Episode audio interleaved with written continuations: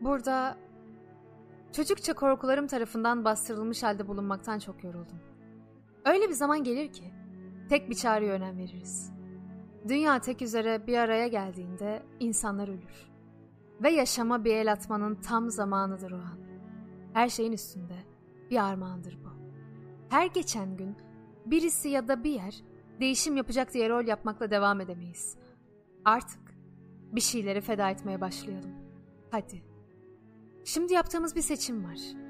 Kendi hayatlarımızı kendimiz kurtarıyoruz. Günü daha güzelleştiren biziz.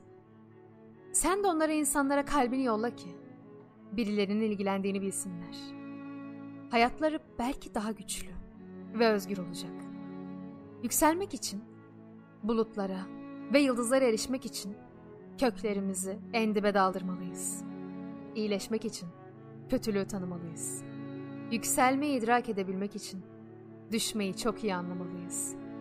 İnişli çıkışlı bu hayatta bazen hiç umut görünmez. Ama hiç çıkış yolu olmadığına inanırsan asıl o zaman kaybederiz. Kaderini sev demek, olanı olduğu gibi kabul et, başına ne gelirse kabullen ve hiçbir şeye sesini çıkarma anlamına mı gelir? Ya kaderimizde başımıza gelenleri araştırmak, nedenlerini öğrenmek ve onları değiştirmek yazılıysa? Kader, zorunlu bir kabullenişin ötesinde aslında zorunlu bir mücadele, ayağa kalkma ve direnmenin aslında ta kendisi ise boyun eğmenin üzerinde başımızı gökyüzüne kaldırıp tadına bakmak ve ne olduğunu anlamaksa yağmurun. Vurulmuş zincirleri kabullenmekten çok o zincirleri kıracak bir makas yapmaksa varoluş amacımız. Denizde boğulmaktan çok denize karışıp ona dönüşmekse yazgımız. Bu ağacı ellerimle sallamak isteseydim gücüm yetmezdi.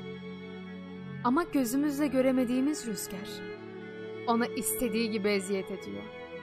İstediği yönde eğip büküyor. Tıpkı o rüzgarın ettiği gibi görünmez ellerdir bize de en kötü eziyet edenler. Bizi eğip bükenler. İnsanlar iyilikler ve kötülükleri kendileri verdiler kendilerine. Onları almadılar. Bulmadılar da. Gökten değinmedi hiçbiri. Kirli bir akıntıyı saflığını bozmadan içine alabilmesi için insan bir deniz olmalıdır. Sen de olmayanı başkasına veremezsin. Vermediğin bir şeyi kimseden de bekleyemezsin. Kötü de olsa konuşalım bunu. Çünkü susmak daha kötüdür. Çünkü suskunlukla geçiştirilen her hakikat zehirlenir. Parçalanacak ne varsa hakikatlere çarpıp parçalansın. Daha inşa edilecek çok şey var. Kaderin ise. Çünkü aslında hayatın bu.